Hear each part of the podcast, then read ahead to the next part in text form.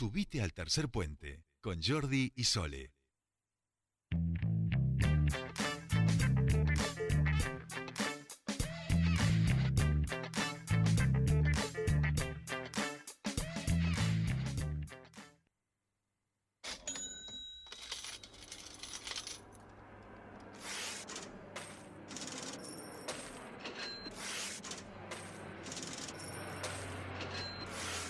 Money, money, money. Estamos escuchando porque ahora le damos la bienvenida a nuestro otro Fernando, el señor Spoliansky, natural de Zapala, contador y nuestro economista preferido. Fer, muy buenas tardes, ¿cómo estamos? Bienvenido a tu espacio. ¿Cómo les va, Sole, Jordi? Buenas tardes para ustedes y la audiencia. Muy bien, Fer. Hice la referencia a Zapala porque ayer conocí una persona que su bisabuelo, también de la cole, ojo, anduvo por Zapala. Así que mirá, ahí yo le dije, mirá, opa, digo, es un datazo también. Gente bien, de Buenos Aires que vino acá, bueno, a hacer gestiones, estas cosas lindas, así que... Bueno. Yo le dije, se habrá conocido con mi abuelo seguramente, porque mi abuelo llegó en el 39 a Zapala, así que... En el 31, a ver, ahora le decía, en el 39, es tu primo, ¿viste? No, creo que me dijo en el 31, Ah, mirá, bueno, anterior. Así que está ahí un poquito anterior. Bueno, Fer, ¿cómo estamos? ¿Todo bien? Estamos, sí, acalorados hoy, ¿no? Sí, por estos días. Calor. Y acalorados en la economía también, porque está el dólar recalentado, los precios recalentados, todo recalentado. El calor de diciembre parece que también se acerca. Se adelantó un poco, ¿no? Diciembre siempre es un mes caliente en la economía, y ahora parece que se adelantó a ya casi, ahora unos días más estamos en noviembre.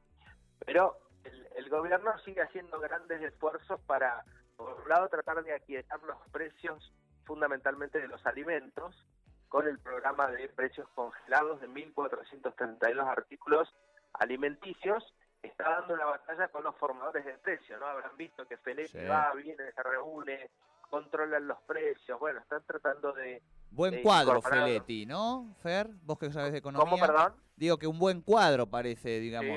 Sí, un cuadro muy formado, con mucha experiencia en el tema y bueno... Está dando una batalla tremenda. Ser secretario de Comercio de la Argentina no es fácil, ¿no? Porque la concentración de la oferta es tremenda. Entonces, sentarse en esa mesa, uno aparece con un pie de desigualdad, más bien, ¿no? En esa negociación siempre. Así que tiene que apelar a todas las herramientas que tiene, que son básicamente el control. Por eso quieren incorporar a los gobernadores, a los intendentes, más allá de las organizaciones sociales, para que haya un control social sobre los precios y que no se produzca un desabastecimiento, ¿no? Porque en términos teóricos, cuando uno aplica un precio máximo a un precio, lo más lógico es que ocurra una escasez de ese bien y un desabastecimiento porque los que lo producen no están dispuestos a ofrecer a ese precio. Entonces hay que tener un control tremendo y aplicar en todo caso una ley que es la ley de abastecimiento, que es una ley vieja del año 1974, pero que que llegado el caso hay que aplicarla porque hay que multar e imponer sanciones a quienes desabastezcan el mercado interno, ¿no? Pero esa es una pelea. El gobierno sigue tratando de inyectar dinero en el bolsillo de argentinas y argentinos para impulsar el consumo y a su vez también está tratando de generar alivio desde el punto de vista fiscal. Por eso ayer en la Cámara de Diputados se dio media sanción a un proyecto que justamente es de alivio fiscal y nueva moratoria para deudas de fiscales y previsionales hasta el 31 de agosto de este año, es decir, con fecha de corte 31 de agosto.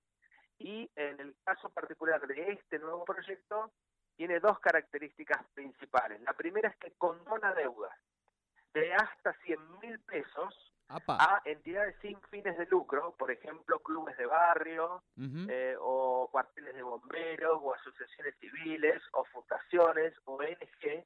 Directamente le condona la deuda de hasta 100.000 pesos. Y también para las pequeñas y medianas empresas que tengan su certificado PYME, hasta 100.000 pesos también le condonaría la deuda.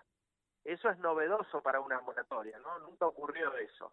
Y después le da 120 cuotas para poder pagar la deuda fiscal o previsional que vos tengas dependiendo el tipo de impuesto que debas, van a ser entre 36, 48 o 60 o 120 meses, ¿no? Dependiendo del impuesto y la deuda de que se trate. Y va a permitir también reactivar, rehabilitar planes de pago que se te hayan caído, que ya hayan caducado por falta de pago, porque no pudiste, obviamente la pandemia fue tremenda, no se pudo pagar, y hay mucha gente que tenía un plan de pago pero que se le cayó, no lo pudo sostener. Entonces también va a permitir la rehabilitación de esos planes. Es decir, vas a poder volver a hacer un plan a 120 meses de nuevo. Así bien. Es una buena noticia, ahora pasa al Senado, ya tiene media sanción de diputados, vamos a ver cómo sale, y después cuándo y cómo la reglamenta AFIP. Ese es el otro paso que tiene que pasar, ¿no? Pero bueno, por lo menos es una buena noticia porque todos aquellos que tienen una mochila fiscal, como se dice cada vez que acumulas deuda en términos tributarios, van a tener una posibilidad de adherirse a un plan de facilidad de pago extenso, ¿no? Bien. 10 años es un plazo, imagínense en 10 años la Argentina, ¿qué será de nosotros? No. De nuestra moneda. Así que yo siempre recomiendo cada vez que sale un plan de esos, ponerse en el plazo más largo. Hay gente que te dice, no, haceme 6 cuotas nomás. Yo digo, ¿pero para qué si te dan 120? Claro. Y tenemos un ritmo inflacionario del 50% anual, entonces siempre hay que tratar de estirar lo máximo posible los plazos en un país como el nuestro que lamentablemente la moneda va perdiendo su valor día tras día, ¿no? Salvo, Fer, hay que estar atentos. Digo así como para abrir una puntita por otro lado, salvo que sean créditos UVA, ¿no? Digo, porque ahí... No, bueno, si está atado la inflación, está complicado, claro. Estas son cuotas fijas en pesos con una tasa de interés preestablecida. Claro. Entonces ahí no hay forma de modificar las condiciones. Imagínense que dentro de 5 o 6 años la cuota que hoy te queda va a estar pero casi licuada, como se dice en el mercado financiero, ¿no? Tal cual, es como para que se entienda los ahora 12, ahora 24, digamos, ¿no? Todas estas baterías de que por el otro lado, Fer, son criticadas por parte de Cambiemos, del principal grupo opositor, en términos de que ponen como muchos pesos en la plaza, ¿no? Que es como otra de las críticas que estamos escuchando muy actual al ministro Guzmán, que viene un poco criticado por adentro y por afuera. Sí, las críticas son de los sectores ortodoxos de la economía, los que adhieren a las políticas o a las teorías monetarias. Que lo que dicen es que la emisión monetaria no es controlada y la inyección de dinero o la expansión monetaria, o ellos lo denostan y dicen el plan platita en el bolsillo, ¿viste? Que lo denostan de esa manera, tal cual. Que eso genere inflación a futuro o inmediata, porque obviamente es moneda sin respaldo y demás, pero eso es una de las teorías económicas. Por supuesto que en la Argentina... puede ser que a mediano y largo plazo una emisión descontrolada genere tensiones en el mercado, pero en lo inmediato eso no va a ocurrir porque ya tenemos un alza de precios, con lo cual no es que va a tensionar aún más los precios. Por eso se dice, y yo adhiero a la teoría, que la inflación en la Argentina es multicausal, porque aún en épocas de Macri, donde se disminuyó la emisión monetaria, la inflación igual estaba en el 40%. Claro. Entonces echa un poco por tierra esos argumentos de los que hoy dicen, están emitiendo y eso genera inflación, que cuando ellos estuvieron en el gobierno no emitían, pero también tenían inflación. O sea que te muestran las claras que la inflación en nuestro país, por lo menos, es multicausal. No es solo un fenómeno monetario y, como dice Milton Friedman, la inflación siempre, o la emisión siempre y en todo momento, es un fenómeno monetario, ¿no? Así decían sus máximas Milton Friedman, que era justamente un economista a los que adhiere fundamentalmente la gente de José. Así lo repite Milei, ¿no? También uno lo escucha. Y lo repite Milei, exactamente. Bueno, en la Argentina yo le sumaría que no siempre es un fenómeno monetario, ¿no? Claro. Exceptuando la Argentina, le agregaría. Pero bueno... creo que hay otras cuestiones que hay que revisar en el proceso inflacionario de nuestro país. Por eso es tan difícil combatirla, porque si no, ya cualquier gobierno, el propio Macri, cuando bajó la emisión monetaria, hubiese bajado la inflación, y eso no ocurrió. ¿Se acuerdan cuando Macri, antes de asumir, es una pavada, la resuelvo en 2 minutos? Bueno, le habrán dicho eso, le habrán dicho la teoría Friedman y de los monetaristas, y él habrá comprado esa teoría. Después terminó por las nubes porque no, efectivamente no es así. Claro. Tal cual. Claro. Bien. Siempre como complicados nosotros. Estaba pensando, no hay... nadie puede dar una respuesta y que diga esta es la razón, alguien que haya hecho un estudio en relación a la inflación de Argentina, no, Far.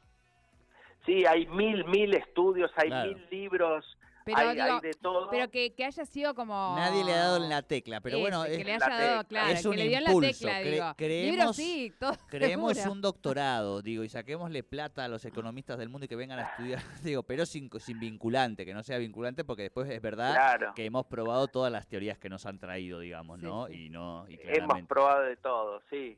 Sí, sí. Bueno, Argentina tuvo periodos, ¿no? En el inicio del plan austral tuvimos una disminución, después, por supuesto, la convertibilidad, aunque haya sido ficticia, ¿no? Totalmente ficticia, un peso, un dólar, también tuvimos una disminución de la inflación, y después, en los primeros años del gobierno de Kirchner también, ¿no? Claro. Tuvimos una inflación razonable. Pero bueno, tenía que ver con otras variables de la economía mundial también. Ahora en el mundo se está acelerando la inflación, ¿eh? Exacto. Ojo con eso. Exacto. Porque todos los países del mundo, aún sí. los más desarrollados, están sufriendo un proceso inflacionario post-pandemia, ¿eh? Sí, así sí, que hay que estar atentos a lo que pasa en el mundo también. Tal bien, cual. Bien. Fer, muchas gracias, como siempre, clarísimo todo. Que tengas, bueno, que termines bien la semana. Ustedes. Buena semana, dale. Buen fin de... Un abrazo. Un abrazo. Fernando Spoliansky con la economía aquí en Tercer Puente.